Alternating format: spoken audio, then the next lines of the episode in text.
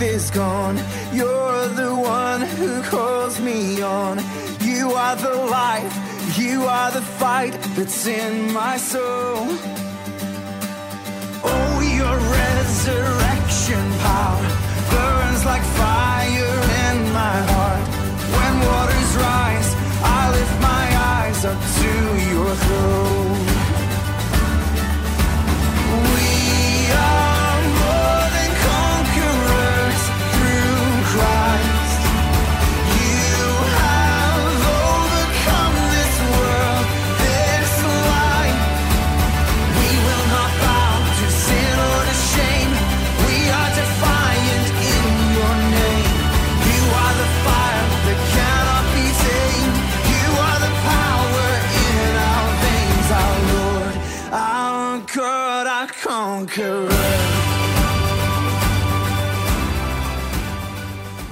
E vamos ler esse texto de Mateus, capítulo 6 e o versículo 24. Mas se você puder se unir comigo, eu queria que você lesse comigo aí no telão. Eu tenho uma crença, uma fé, que à medida que você declara a palavra de Deus, você vai sendo impregnado, impactado de bênção. O tema da mensagem é o reino ou as riquezas. Você pode repetir comigo?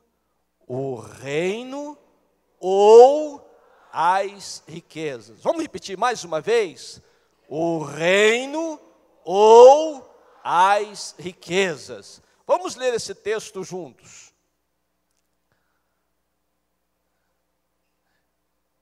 Ninguém pode servir a dois senhores, pois odiará um e amará o outro, ou se dedicará a um e desprezará o outro. Vocês não podem servir a Deus e ao dinheiro. Só as mulheres agora, bem forte aí.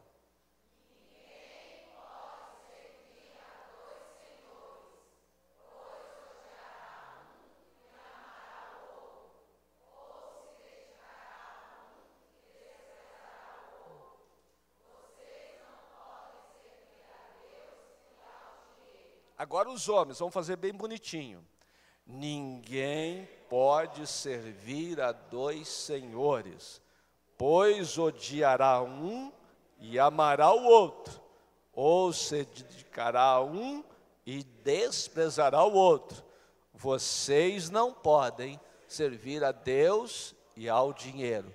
Agora, homens e mulheres juntos fazendo um coral, bem forte agora, para valer. Ninguém pode servir a dois senhores, pois odiará um e amará o outro, ou se dedicará a um e desprezará o outro. Vocês não podem servir a Deus e ao dinheiro. Irmãos, essa palavra é uma palavra do Senhor Jesus, está dentro do Sermão do Monte nós já aprendemos que faz parte da constituição do reino de Deus. Nós tivemos meditando sobre os capítulos 5, 6 e 7. É a última mensagem nesse contexto de conectar a gente com Deus usando estes três capítulos de Mateus, nós falamos sobre a influência do reino, nós falamos sobre a natureza do reino, nós falamos sobre é, as leis do reino, e hoje nós estamos entrando numa mensagem aonde, aonde Jesus está orientando a gente fazer uma escolha, e é uma escolha radical. Além da escolha entre os dois tesouros, além da escolha entre as duas visões que nós devemos ter, além da escolha entre os dois caminhos, há uma escolha ainda mais radical entre dois senhores, ou Deus ou Mamon. Quem que é o Mamon? o significado de mamon, pegando a palavra no original hebraico, mamon significa dinheiro. Mamon significa riquezas. Mamon significa bens materiais.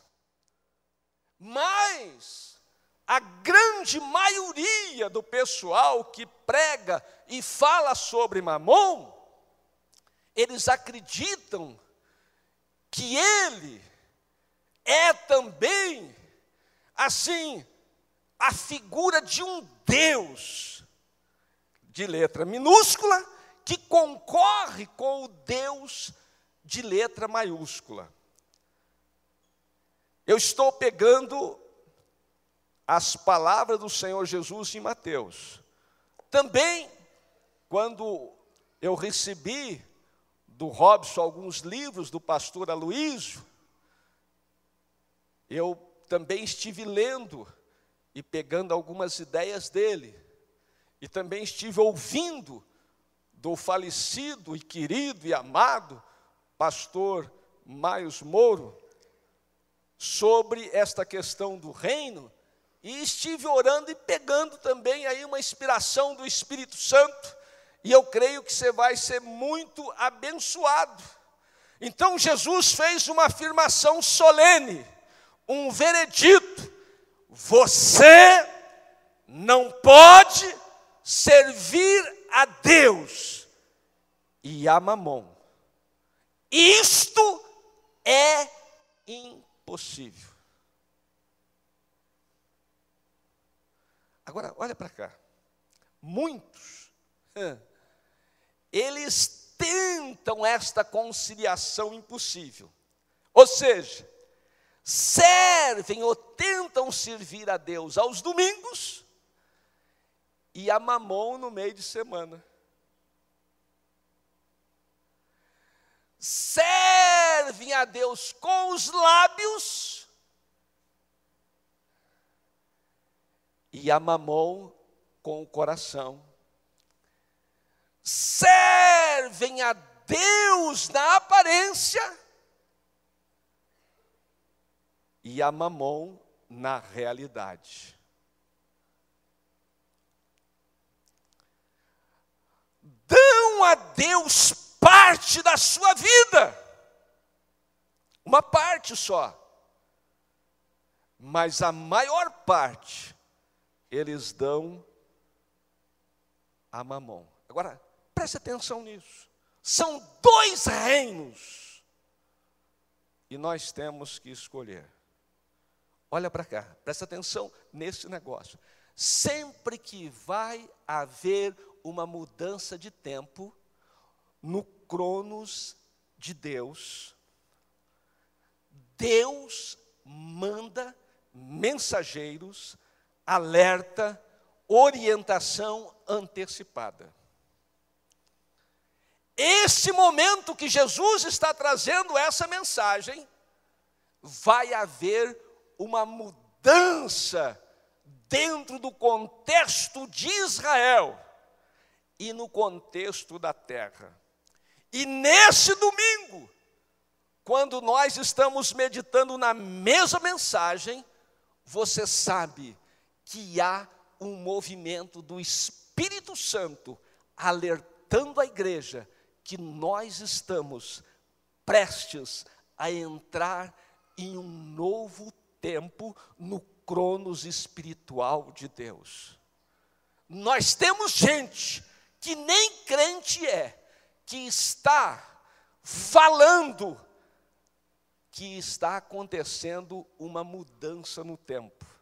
E a igreja sabe que essa mudança é o prelúdio da volta iminente do nosso Senhor Jesus Cristo. Aí Deus diz: você tem que fazer uma escolha. Você tem que tomar uma posição.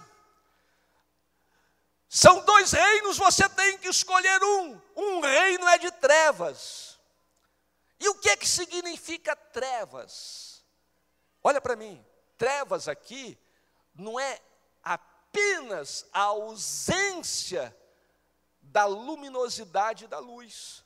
Trevas aqui é a falta do conhecimento da verdade revelada de Deus.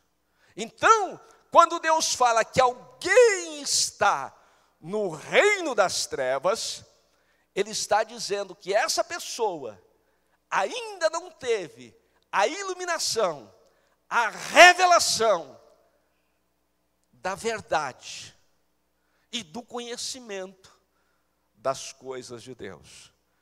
E o outro reino é o reino da luz, é onde as pessoas tiveram uma revelação abundante do conhecimento da verdade.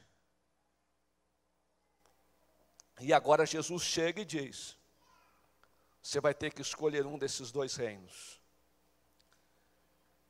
Olha para cá. Por que, que o Brasil está perecendo? Mas não é só o Brasil. Nesse tempo que nós estamos passando, nós temos notícia que a Grécia também tem passado dificuldade. Você vai lá no Egito, nós estivemos lá e vimos a mesma situação. Aí você vai em outros países e você vai ver que o povo está perecendo. Quem anda por vários países, normalmente você tem assim uma visão geral que existe no centro das grandes cidades um povo mais abastado e na periferia um povo menos favorecido mas tantos da periferia como os mais abastados, eles estão sofrendo, ou mais, ou menos, ou muito. Agora, por que, que o povo está perecendo? Oséias 4, 6, ele faz essa revelação quando o profeta, ele diz assim: O meu povo foi destruído por falta do conhecimento. Uma vez que vocês rejeitaram o conhecimento, eu também os rejeito como meus sacerdotes. Uma vez que vocês ignoraram a lei do seu Deus, eu também ignorarei os seus filhos. Então veja bem, o povo não está perecendo por causa da Dilma. Ainda que o impeachment possa ser levado avante, vocês vão ver que no novo governo, nós, o povo brasileiro, vamos continuar diante desse mesmo desafio. Qual que é o desafio? Falta de conhecimento da verdade revelada. Por que, que os nossos governantes estão decretando leis aonde permite um homem casar com um homem? Porque eles têm falta do conhecimento da verdade.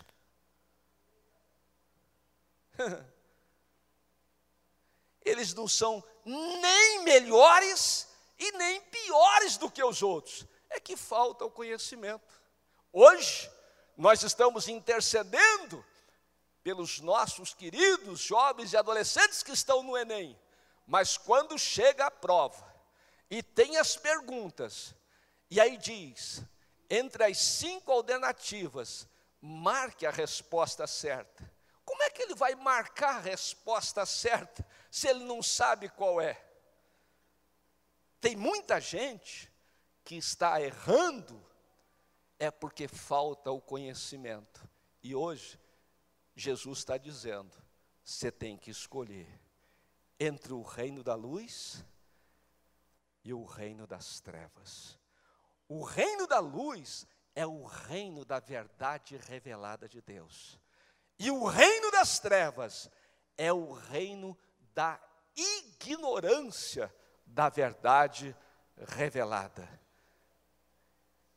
E eu quero, então, parabenizar e desejar tudo de bom e sucesso para os nossos jovens que estão fazendo a prova do Enem. Mas eu quero dizer uma coisa: o desafio maior ainda é o conhecimento da luz, porque o Senhor Jesus, ele, na sua mensagem, ele diz: o que, que adianta o, o homem, o homem nos dois modelos, homem e mulher, ganhar o mundo inteiro e perder a sua alma? Então, irmãos, o que, que adianta? Agora, olha para cá, vamos entrar agora no momento das características de um Deus. Eu não estou falando só do Deus verdadeiro com o D maiúsculo. Eu estou falando da característica de um Deus, qualquer Deus, qualquer divindade, porque nós temos várias divindades no planeta que são adoradas, que são reverenciadas e que também se leva a elas oferta. O dinheiro pode ser usado de maneira correta ou pode se tornar uma maldição. Mamon é mais que riquezas. Mamon, ele é concorrente com o próprio Deus, com o D maiúsculo. Por quê? Porque o dinheiro, ele é fonte de provisão. Então, quando a pessoa está cheio de dinheiro, o que que ele sente? A sensação de segurança. Então presta atenção. Se com o dinheiro você se sentir seguro, e sem dinheiro e só com Deus você se sentir muito ansioso e preocupado, é um forte sintoma que você já foi contagiado pelo Deus Mamon. Porque Deus, ele é sobre o dinheiro.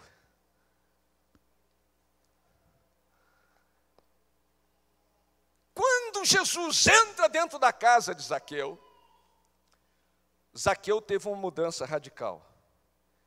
Ele pega todo aquele dinheiro que ele tinha lutado a vida dele toda para ganhar, e pasme, ele tinha até feito coisa errada, e ele falou: Jesus, eu resolvo.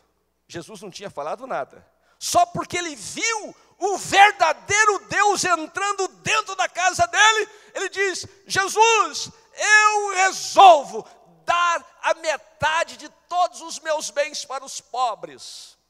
Não estou mais agarrado à minha fortuna. E tem uma coisa: se eu dei prejuízo para alguém, eu vou retribuir quatro vezes mais. Jesus falou: hoje entrou a salvação nessa casa. Por quê? Até aquele dia, o Zaqueu conhecia um Deus de letra minúscula, que fazia ele correr, que fazia ele trabalhar, que fazia ele tapear os outros, e ele dava tudo de si por aquele Deus, mas agora ele está conhecendo um outro Deus, que entrou na casa dele, e ele falou: Eu prefiro ficar com esse Deus, e esse Deus aqui está abaixo desse outro Deus, porque esse é o Deus verdadeiro que me revelou a verdade, me tirou da ignorância. Irmãos, um Deus, ele exige consagração. Um Deus exige separação, integridade e transparência. Quem lida com dinheiro tem que ser muito dedicado. Você sabe qual que é o treinamento de quem está no banco? Um deles. Uma pessoa confere o dinheiro. Chega ali, confere todos os envelopes. E mais outros dois confere também. E o supervisor assina. Aí alguém pergunta: Você está duvidando de mim e da minha integridade? O outro responde: Você não foi pago para confiar, você foi pago para conferir.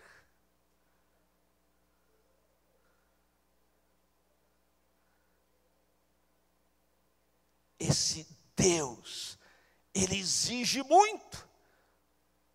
Os tesoureiros não são qualquer pessoas lá no banco, são os mais íntegros, os mais leais, os da maior confiança. São escolhidos a dedo. Por quê? Porque o Deus mamon não aceita qualquer um. Ele é exigente. Jesus não serviu a esse Deus. Jesus sabia que o Judas era ladrão. Ele falou: Mamon, para você saber que eu não estou nem aí para você, eu vou colocar um ladrão para controlar você. E deixou o Judas controlando o dinheiro. Por quê? Porque Jesus não estava preocupado com as riquezas. Jesus deu o pior para Mamon. Um Deus, meus queridos, exige temor dos seus adoradores. Se uma pessoa, olha para mim, tem medo, tem ansiedade quando fica sem dinheiro, perde o sono com a preocupação, está atormentado durante a noite, pode ser uma forte, um forte sintoma que essa pessoa está sendo influenciada pelo Deus Mamon. Está perdendo o sono de noite, está ficando ansioso, porque não tem dinheiro. Eu já escutei irmãos dizer assim: eu perdi meu sono, eu não dormi. Por quê? Porque a pessoa fica com medo de ficar sem dinheiro. O que nós deveríamos ficar com medo é de ficar sem Deus. O nosso maior medo deveria ser a não ausência do dinheiro no nosso bolso, mas a ausência de Jesus no nosso coração. Vou repetir: o nosso maior medo não deve ser a ausência do dinheiro no nosso bolso, mas a ausência de Jesus no nosso coração. Um Deus, ele exige obediência e submissão. A principal característica de um Deus é que ele governa. Muitos, quando a gente pergunta para eles: Ô oh, meu querido, você gosta do seu trabalho? Não, eu odeio, principalmente a segunda-feira. Então por que você está lá? Por causa do dinheiro. Então, o dinheiro é o Senhor e a pessoa serve a Ele. Agora presta atenção nisso. O dinheiro, como Deus, tem decidido tudo na vida das pessoas. Número um, quantos filhos devem ter? Quando devem se casar? Se devem ir ou não a uma conferência abençoada. Tudo depende se o Deus dinheiro deixar. Qual a profissão seguir? Eu vou confessar um pecado para vocês. Quando eu estava meditando nessa mensagem, eu falei, meu Deus, eu estava já entrando nesse caminho de coelho. Eu cheguei a orientar meus filhos. Falei, você tem que ver o que dá dinheiro para você. Hoje eu peço perdão diante de Deus e falo: meus filhos, vocês têm que seguir, é a direção do Espírito Santo de Deus na vida de vocês. Talvez você também aconselhou seu filho, a sua filha, ou alguém que você ama, em função desse Deus. Como devem tratar umas pessoas? Vocês já ouviram aquele jargão? Quem tem razão é o cliente. Hã? Eu já cheguei a falar isso, estou arrependido. Como devem fazer a obra de Deus? Nós nunca deveríamos trabalhar por dinheiro, pois fomos planejados para trabalhar para Deus.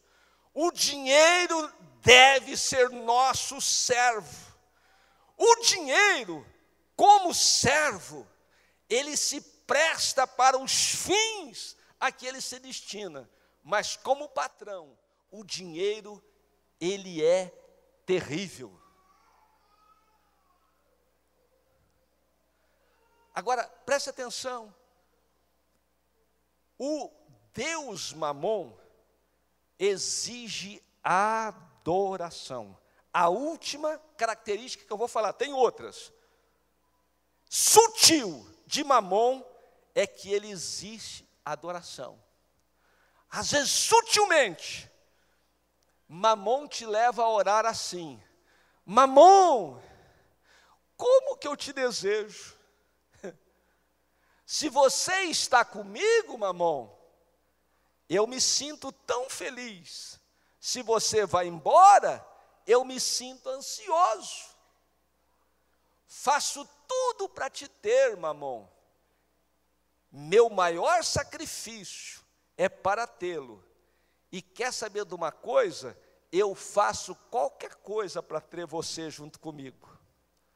Quando eu vi aquelas pegadinhas na televisão, topa tudo por dinheiro, é que eu vi o poder desse Deus. Camarada paga qualquer mico, camarada faz qualquer coisa. Aliás, quem pega um, um, um pedacinho da fazenda, tem alguém assistindo Fazenda aqui? Não, aqui ninguém assiste. Glória a Deus. Gente, mentir é pecado.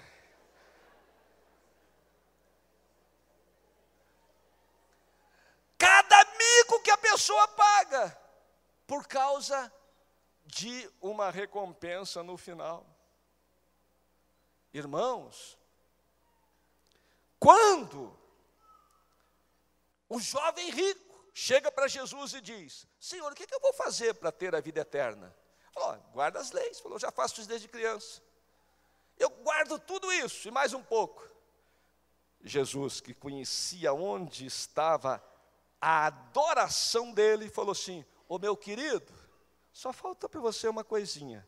Vai, vende tudo que você tem, dá para os pobres. Vem e me segue, e você vai ter um tesouro no céu. E o que, que aconteceu? O jovem rico foi embora triste, perdeu a vida eterna, perdeu o tesouro nos céus, porque o coração dele não estava em Deus, estava no mamon. Se tirasse o mamon dele, o dinheiro dele, ele não tinha mais onde colocar os pés. Bom, aí, meus queridos, eu nunca mexi em 27 anos nessa caixa de marimbondo, mas vou mexer hoje. Tem 27 anos que eu estou aqui. Nunca mexi nessa caixa de marimbondo mas vou mexer hoje. Qual teologia que você vai ficar hoje? É a teologia da prosperidade? É a teologia da escassez e da miséria? Ou você vai ficar com a teologia da mordomia cristã? Eu sei que os mais experientes já têm uma resposta. Mas deixa eu falar uma coisa. Tem gente que ouviu essa palavra e ficou com a teologia da pobreza. Então eles de desdenham de tudo quanto é das coisas materiais. E diz assim: Deus vai suprir as minhas necessidades, e eles nem são diligentes com o trabalho e nem são dedicados à sua profissão. Eles acreditam que a pobreza é a vontade de Deus. Você acredita que a pobreza é a vontade de Deus? Nessa igreja aqui o povo não acredita nisso.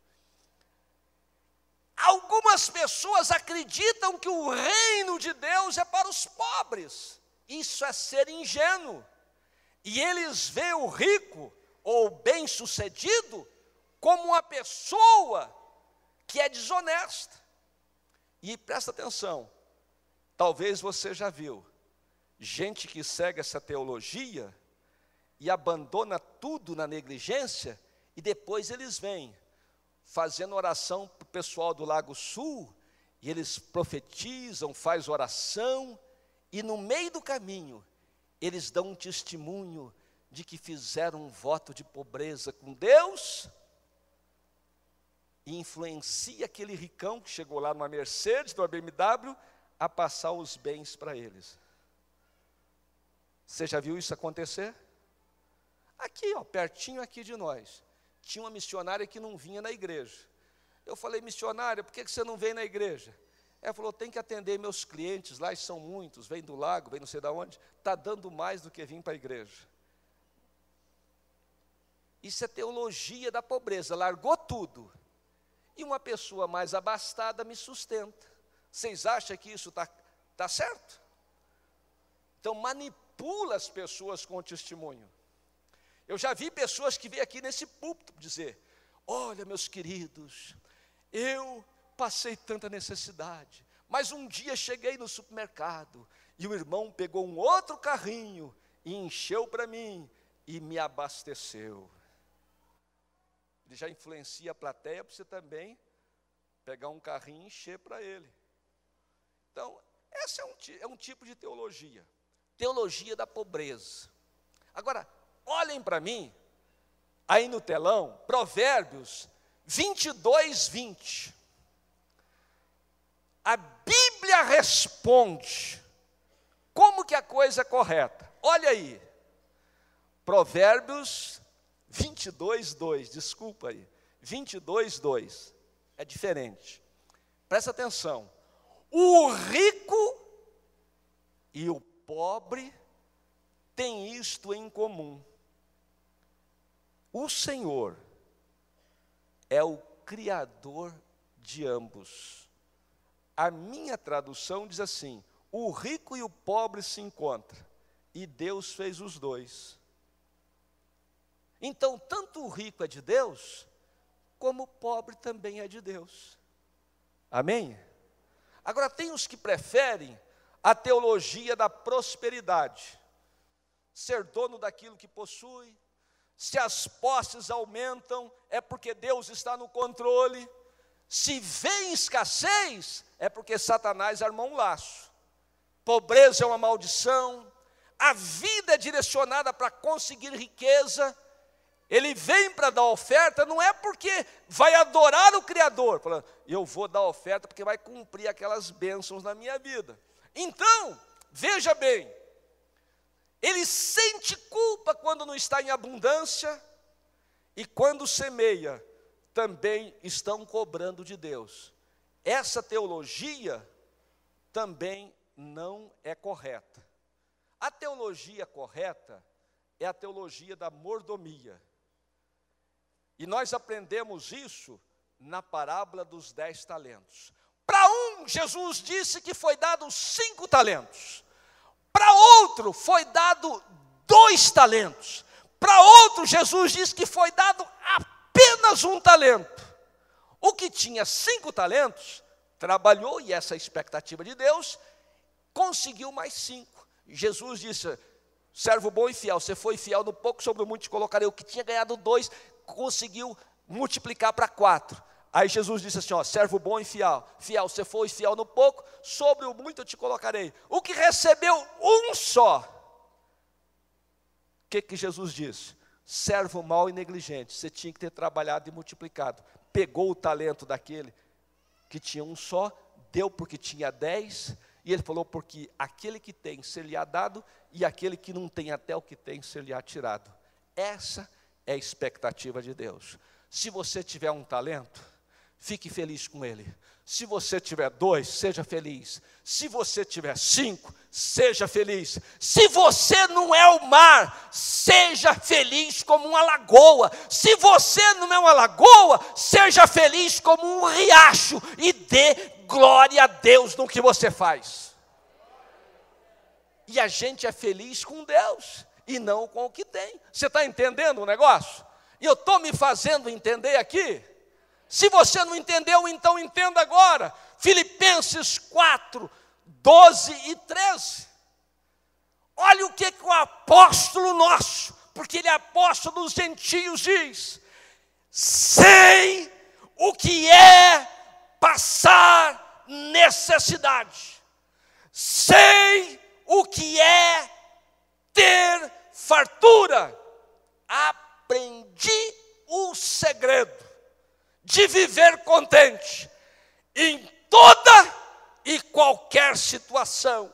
Seja bem alimentado, seja com fome, tendo muito ou passando necessidade.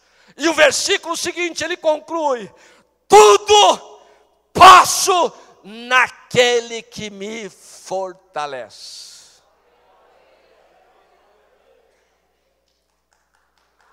Vamos dar um glória a Deus.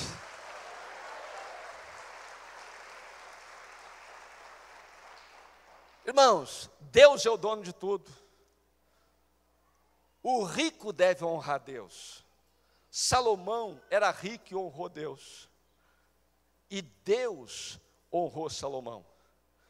Mas também as pobres viúvas honraram Deus. Olha aí Marcos 12, 42 e 43. Então, uma viúva pobre chegou-se, colocou duas pequeninas moedas de cobre, de pouco valor. Chamando assim os seus discípulos, Jesus declarou: Afirmo-lhes que esta viúva pobre colocou na caixa de oferta mais do que todos os outros, porque os outros deram o que sobrava e a viúva deu todo o seu sustento. Quando você chega na viúva de Serepta, você fala assim: não, não acredito que Deus está passando essa orientação para essa viúva, para ela pegar a última porção de farinha e a última porção de azeite, fazer um pão e entregar para o profeta. Mas aí você aprende que aquela viúva, ela reconhece que Deus é maior. E o que, que o profeta diz? Experimente acreditar que o Deus não é a provisão. O Deus verdadeiro, ele está acima e a farinha não vai acabar, nem o azeite, até que ele mande descer chuva sobre a terra. E ela acreditou em Deus. E o que, que aconteceu? Da panela a farinha não acabou, da botija o azeite não secou, e comeu ela, o seu filho, o profeta, até que Deus fez descer chuva sobre a terra, Irmãos, tem muita gente ficando estressado, tem muita gente ficando agoniado, mas eu quero que você entre nessa semana não confiando no seu trabalho, nem na sua provisão, nem no seu dinheiro, porque isso um dia pode estar lá em cima e outro dia pode estar lá embaixo. Um dia o dólar pode ser um real e outro dia pode ser cinco real, mas Deus permanece para sempre. Ele não muda e Ele era, é e Ele há de ser. Então confie em Deus. Eu quero confiar em Deus. Agora presta atenção. Por que, que nós devemos confiar em Deus? Porque a terra é dele. Olha Levítico 25, 23. A terra não pode ser vendida definitivamente, porque ela é minha. Vocês são apenas estrangeiros imigrantes. A prata e o ouro também é de Deus, Ageu 2,8. A prata e o ouro também é de Deus. Em Ageu 2,8, Deus está dizendo que é dele também. Minha prata, meu é o ouro. E também Deus está dizendo que os animais do bosque é dele. Salmo 50, 10. Olha o que, que diz a palavra de Deus em Salmo 50, 10.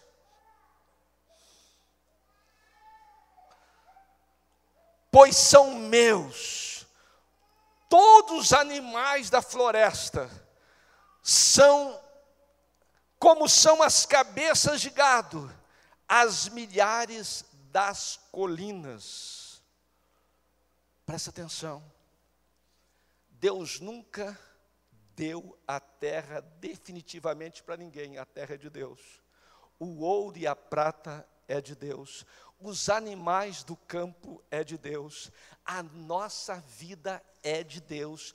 Tudo é de Deus. Nós viemos de Deus e nós vamos voltar para Deus. E não deixe esse outro Deus com letra minúscula controlar sua cabeça, porque eu quero que essa semana seja de vitória na sua vida, confiando na revelação do Deus verdadeiro.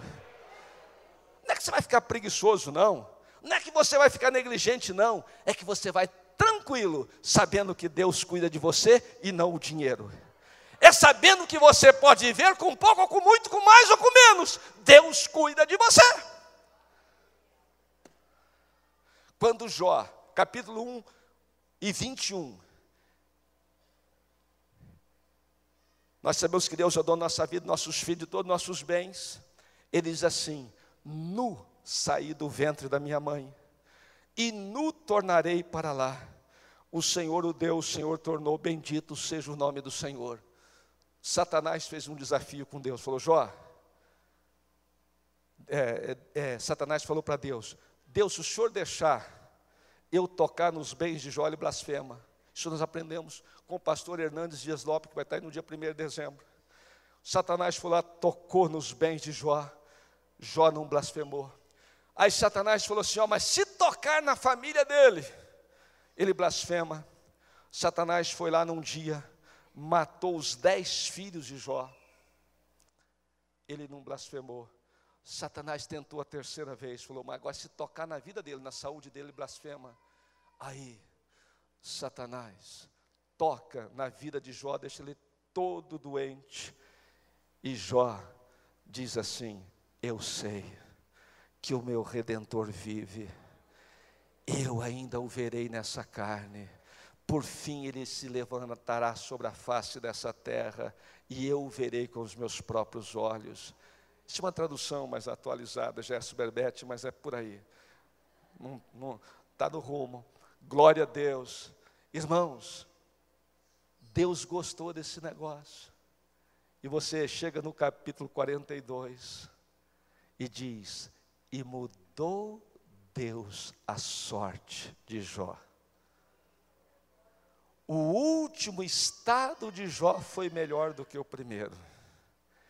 E deu-lhe Deus o dobro de tudo quanto ele possuía.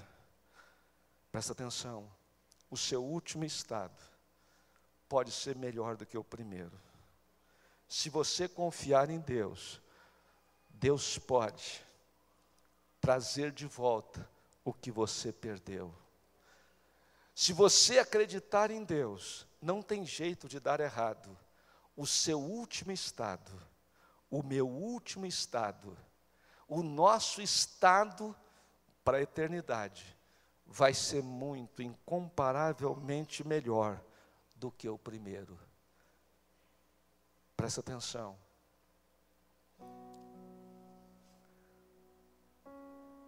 Eu creio que Deus quer fortalecer a sua vida hoje aqui.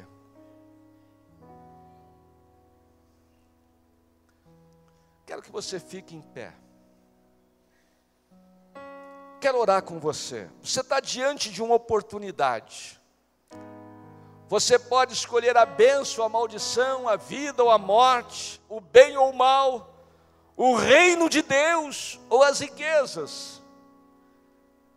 E eu te convido, escolhe a vida, escolhe o reino de Deus.